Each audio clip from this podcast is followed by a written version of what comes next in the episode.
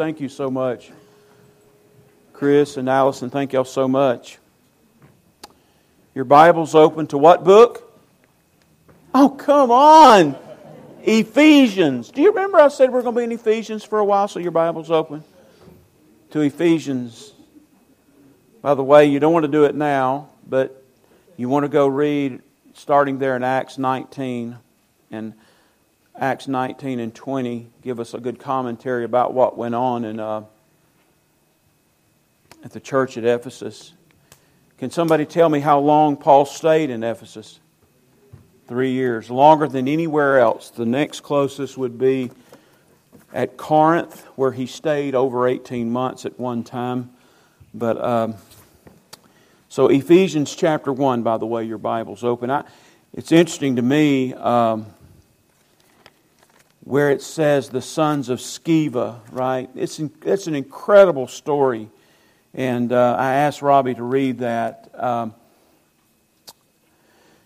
because several reasons. One is, if you noticed when you're reading there, and it's Acts 19, he just says, I'll paraphrase it, but he says, Jesus whom Paul preaches. They want you to think about that. These sons of Sceva, these prophets, these pseudo-prophets, they had no relationship with Christ. Jesus whom Paul preaches, that's about all they knew about Him. And they're going to invoke His name.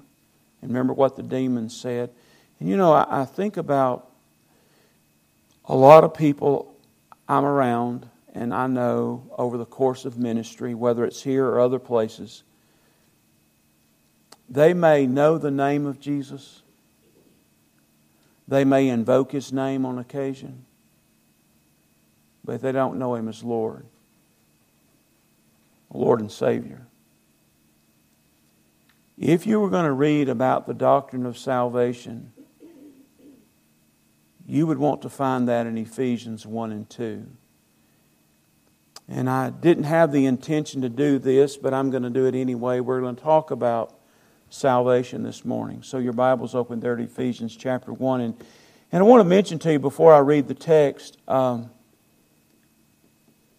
stayed by God's providence. If you go and read Acts 19 and 20, you will find that Paul stayed, the 3 years he stayed there, the gospel, and I mentioned this last week in passing, but you can read it literally, because Paul stayed there, and he preached the gospel over the course of 3 years. The gospel spread to all of that part of Asia Minor. As a matter of fact, the churches that Jesus wrote His letter to, the seven churches of Revelation 2 and 3, the first one is Ephesus, and it's the mail route in the Roman Empire. It starts with Ephesus, ends with Laodicea. It was the way the mail... In all those churches we know, those people heard the gospel. In all of those places. One reason they heard it is because of what Paul did by staying in Ephesus for so long. Because I knew we were going to sing the chorus, We Are the Body of Christ. I love that song. Don't you? I love it. We've sang it for several years. I know many of our children know it by heart. I've had several of our children sing it to me because we've sang it for so long over the course of time, they've memorized it. But because we were going to sing that song, I sat down and wrote this a couple of days ago. And this does lead into Ephesians 1. It says, welcome to RBC, Redland Baptist Church.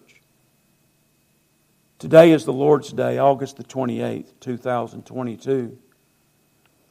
We have assembled together today as Christ's called out ones, His church. That's what the word church means, called out ones. We have assembled together today as Christ's called out ones, His church, and His body, of which He alone is the head. Therefore, as the body of Christ, we have gathered today and every Lord's Day to acknowledge and render to the Father and Son the glory, praise, and worth He alone deserves. When the church worships together, we also give our most earnest attention to the authority of God's holy word. The Bible must be the only foundation upon which we build, and the Lord Jesus Christ, our perfect cornerstone. Yes, my dear brothers and sisters, we are the body of Christ. This gathering is not a meeting, but rather the church of the living God, wherein her members have assembled. For we are many, but we still are just one body in Christ. Folks, what a massive responsibility we have as the church of the living God. You understand the theology. 115 times the word church shows up. Almost 100 times it's talking about me and you in what we call a local expression, local church. We are the body of Christ. Many members, but it says we're members one of another. One head, we make one body. And we're going to bear witness to a lost world about the Lordship of Jesus Christ. I have to apologize. Not only am I losing my voice,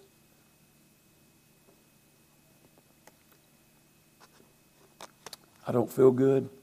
I know I don't look good. So, I heard that, whoever said that. I'm not deaf. So,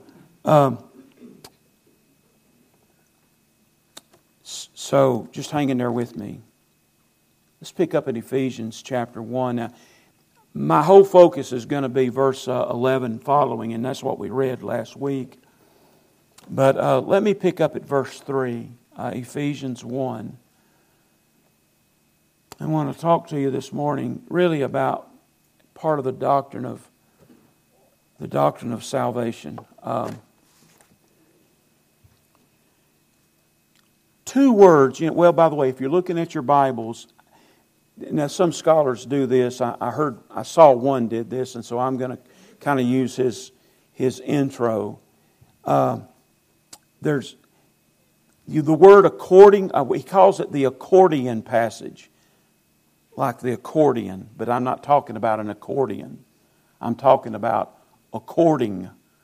So I want you to look, before I read the whole thing, I want you to notice the doctrines that are mentioned by the word according to. Look at it. Look at verse, mine are highlighted so I can read it. At the end of verse 5, it says, according to the purpose of His will. In verse 7, so according to the purpose of His will. Now we're talking about salvation. At the end of verse 7, according to the riches of His grace. Okay. So salvation is about His will, right? The purpose of God's will to save in Christ. According to the riches of His grace, it's all grace. He's going to talk about that again in Ephesians chapter 2. Part of verse 9 says, making known to us the mystery of His will, according to His purpose, which He set forth in Christ. If you were like me, you can be highlighting according.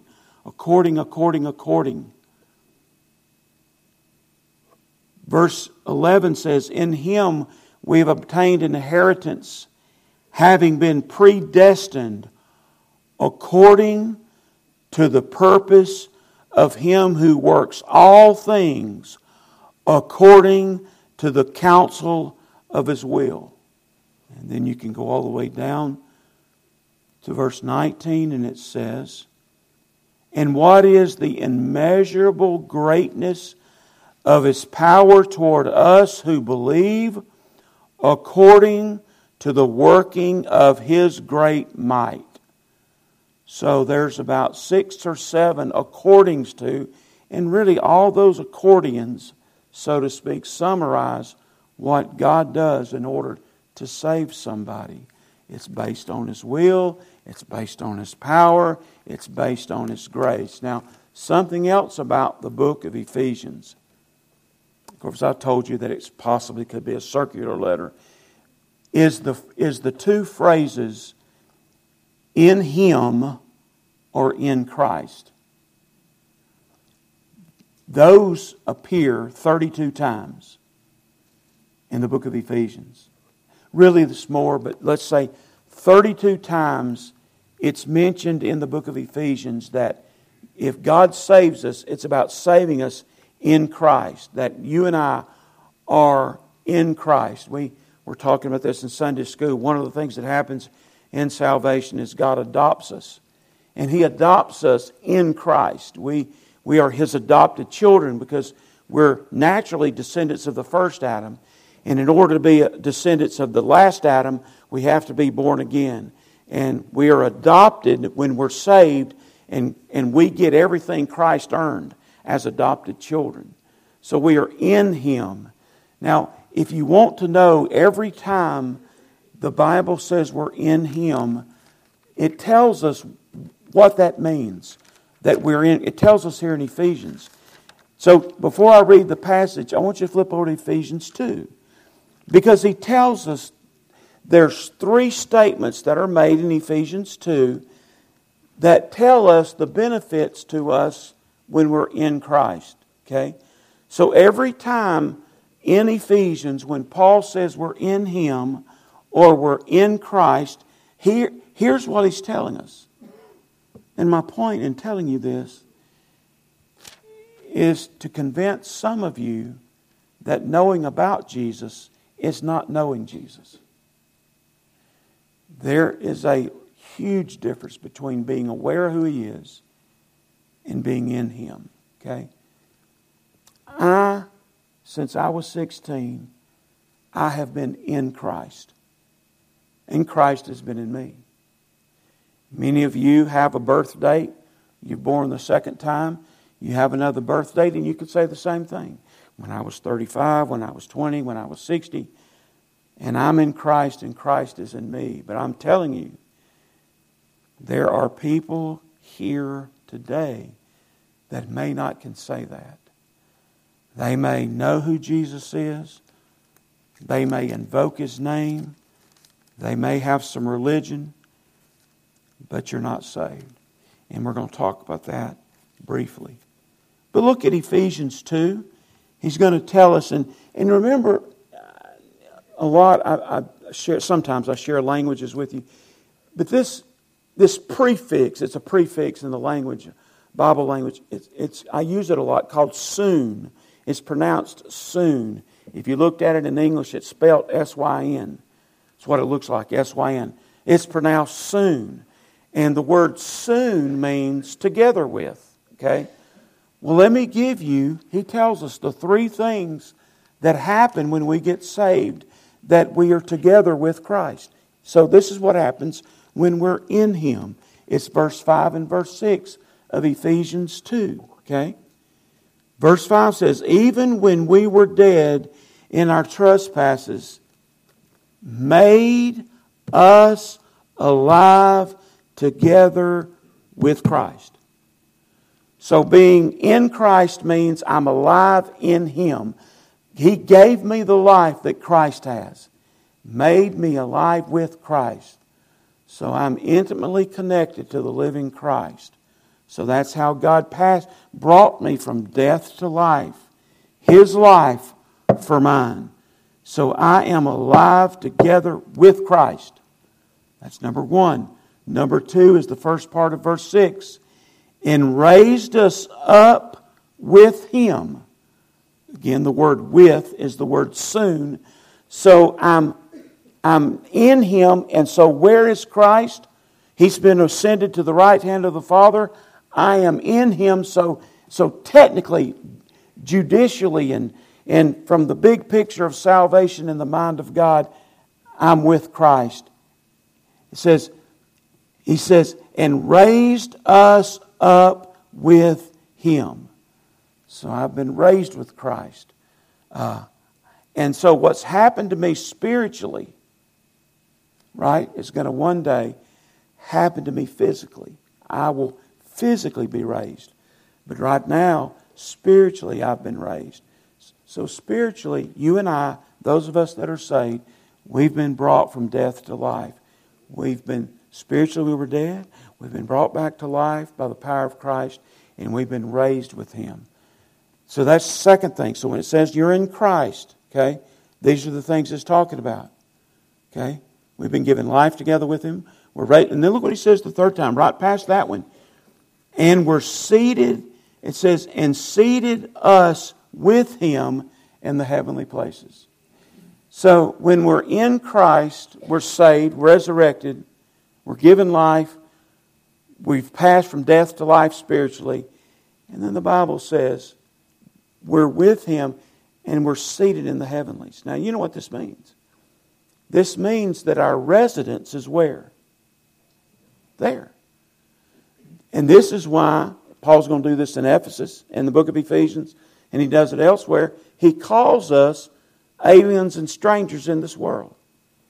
And the reason he does that is because our home is not here. Is it? No. By the way, if you're in Christ, you're these things because of him, not because of you, right? Is Christ ever going to change that? No. So there's groups of people that think that can change based on how you live. The fallacy in that is that they have to diminish what Christ has accomplished. But the reason some people believe that you can lose it based on how you live. Because to me it's influenced by the millions, let's just say hundreds of thousands of people that claim to know him but don't know him and live like they want to, and it humiliates his name. So in the mind of some, they got to think, well, they have to be losing their salvation. But it's not ours to lose.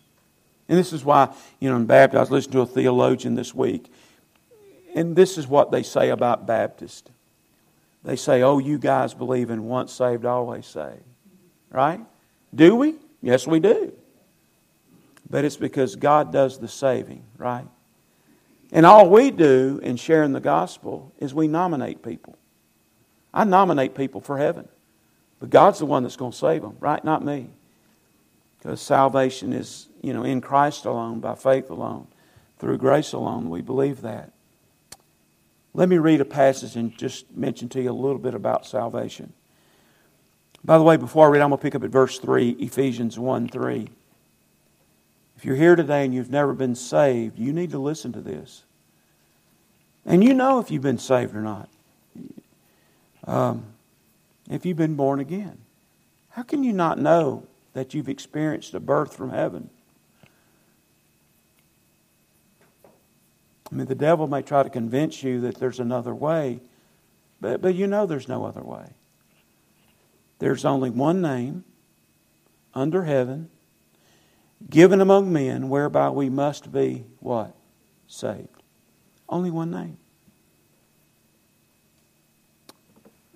But let me just be honest with you. Here, this is our problem. This is my problem as a pastor and teacher. This would be true for thousands of other Baptist pastors and teachers and seminary teachers and all that. Is you'll hear me talk a lot about what we call baptismal regeneration. Sometimes when I'm baptizing, because you may believe this, and I try to make sure that you understand there's a difference. That baptism is not what saves you, right? Right.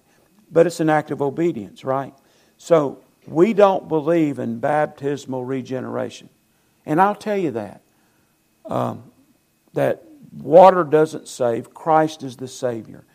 Baptism is an act of obedience, and we argue that what makes us Baptist, and as long as I'm here, we're not going to change our name, is that baptism is the word to plunge, to dip, to immerse. So we believe baptism means you go under the water, right? So we believe that. So, but we don't believe it saves. So we reject baptismal generation. Now listen to me real closely. But one of our problems as Baptists, and particularly as Southern Baptists, for years and years and years, we have promoted decisional regeneration. Now listen to me. That you can decide for God to regenerate you. So we reject, I'm going to explain that. We reject baptismal regeneration. Oh, we know baptism doesn't save. But for many years as a Southern Baptist, Baptist people preached a decisional regeneration that you could decide for God to save you. And the Bible doesn't teach that. The Bible teaches that God saves, not man. So never is salvation, and you were fixing to read that, it's never in your hands. It's in His hands to give. Jesus said it several places, but one would say, He said, you didn't choose me, but I chose you. And then He says, all that the Father gives me will come to me, and I'll keep them all. That's John 10, talking about being a shepherd. So here today, you know, that's why sometimes deathbed confessions are difficult. For me, I've been there several times. They're hard. Because you're almost trying to convince them to make a decision. You just don't. And salvation doesn't come by your decision. It comes by the work of the Spirit and God's Word. You know that. Well, let's look at the Scriptures. Verse 3 says, "Blessed be the God and Father of our Lord Jesus Christ, who has blessed us in Christ with every spiritual blessing in the heavenly places, even as He chose us in Him before the foundation of the world, that we should be holy and blameless before Him in love." Well, before Him. If you look at the Greek text, it does this. Then a new sentence. In love, He predestined us for adoption to Himself as sons through Jesus Christ. Now that word predestined is interesting. It's two words put together. You have a prefix. That's the word before, pro, and the word horizon. Every day we see an horizon. Did you make the horizon or did God establish the horizon? The horizon has been established. That's the word predestined. God has established the plan, the horizon of salvation. Some scholars or some translations translate predestined, the word foreordained. He predestined us for adoption to Himself as sons through Jesus Christ, according to the purpose of His will, to the praise of His glorious grace, with which He has blessed us in the Beloved. So all the things that God does in salvation, He does through what Christ has done. That's who the Beloved Son. Remember, this is my beloved Son. I'm well pleased. Then another time He said, this is my beloved Son. Listen to Him. In Him we have redemption through His blood, the forgiveness of our trespasses, according to the riches of His grace, which He lavished upon us in all wisdom and insight, making known to us the mystery of His will, according to His purpose, which He set forth in Christ, as a plan for the fullness of time, to unite all things in Him, things in heaven and things on earth. In Him, verse 11, in Him we have obtained an inheritance, having been predestined according to the purpose of Him who works all things according to the counsel of His will, so that we who were the first to hope in Christ might be to the praise of His glory. And then look what Paul says. In Him you also, when you heard the word of truth, the gospel of your salvation. Now, folks, that never changes. This is how God saves sinners. I want you to think about this. How few people, of all the people that have been regenerated, that's the word born again, that have been born again, saved, whatever word you want to use, regenerated, born again, saved, whatever term, of all the people that have been saved, very few, a handful, got saved by seeing Jesus and hearing Jesus. Almost everybody's been saved by just hearing the preaching of the gospel. This was God's plan. He could have done miracles. He could still be doing miracles in the sky, something or another, whatever. But no, faith cometh by hearing, Romans 1. Faith cometh by hearing, and hearing by the Word of God. If God saved you, if you're here and you can share a testimony that God saved you, I can guarantee you that testimony will include hearing the gospel. Because God does not save outside of His Word. It's the Word and the Spirit that are a part of that transaction that God makes. So let's pick back up here. In Him you also, when you heard the word of truth, and that's the Bible, right? The gospel of your salvation, and believed in Him. You can say faith, believe. You were sealed when you believed in Him.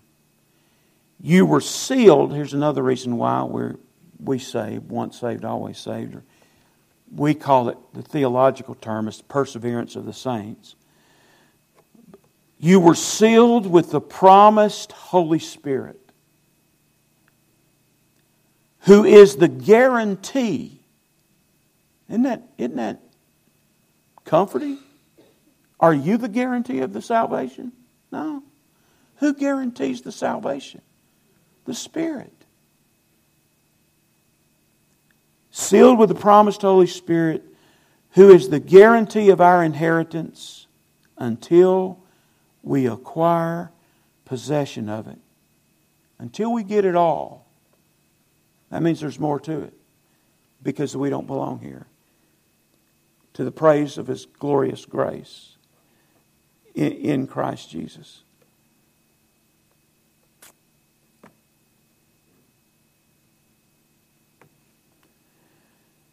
I'll just share with you, just hang in there with me. Salvation is unmerited. That's what I want you to be convinced of today, that salvation is outside of you. Salvation is through the Word of God, by faith in the Lord Jesus Christ, by grace, without works. We know He says that in Ephesians 2.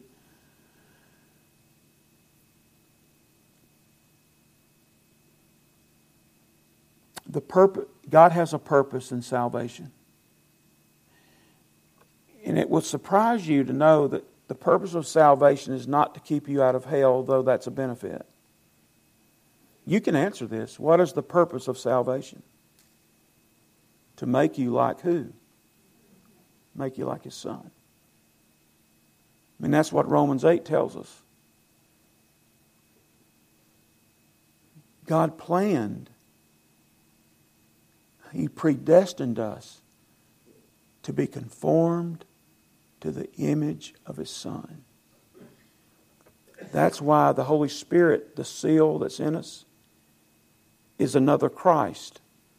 Because the Spirit that's tabernacled in me, that's my seal, is a Spirit that also indwelt Christ. It came at His baptism, stayed with Him His whole life. That same Spirit now indwells me. He seals me, but He gives me the Spirit of Christ. And so now I'm living like Christ, but one day I will be perfectly like Him. But in order for that to happen, I got to leave this body, right? Absent in the body's present with the Lord. And so that's when He finishes the... See, the Bible puts the transformation in the present tense and the future tense. I'm being transformed, right? I'm being metamorphosed. And one day, if Christ comes in the rapture or I die, I will be transformed. God saves you because the Father says Jesus is the firstborn among many. All of us are going to be transformed into His image. And what this means is we'll be perfect. We won't be another Jesus, but we'll be perfected. We won't sin. We won't have a sin nature. Our bodies won't be corrupt because we'll have a glory. So this is the purpose that He's predestined, that these are the things that are going to happen. We got to finish. I can't go on. But go to the end of where I talked about the seal. In Him you were sealed with the promised Holy Spirit. And he mentions that until you get the guarantee of the inheritance. The seal, and it's used somewhere, it's used later in Ephesians, but also in Colossians, it's translated the down payment. He does that in 1 Corinthians too, that the Spirit is the down payment. Now, the down payment means that there's a whole lot more out there that's going to happen, but this down payment secures the contract. I didn't do it. God did it. God sealed me with His Spirit. And now, because I've been given the down payment, everything else that's in this inheritance is going to be guaranteed to me because the Spirit has sealed me for that day. A seal was used for cargo, for contracts. And it guaranteed. Matter of fact, the word was most often used, surprisingly enough, for marriage rings, for wedding rings in the Roman world. Wedding rings. An engagement ring was a guarantee. All these things have been done for us in salvation. God planned it. God provided the way. And God has the power to change. Think about this. It's the word know and no. No, N-O. No, K-N-O-W. Know Jesus, K-N-O-W. Know Jesus. Or know Jesus, N-O-Jesus. No change. N-O, change. No change. Know Jesus. It's a fact. Am I right? Born again. No change. I mean, you've been sealed with the Spirit. No change. Know Jesus. But no change, K-N-O-W, no change. Many of us, it's because we know Jesus. Because He changes us. We're going to talk about this more next Sunday. Let's stand. Thank you for your presence this morning. Let's pray together.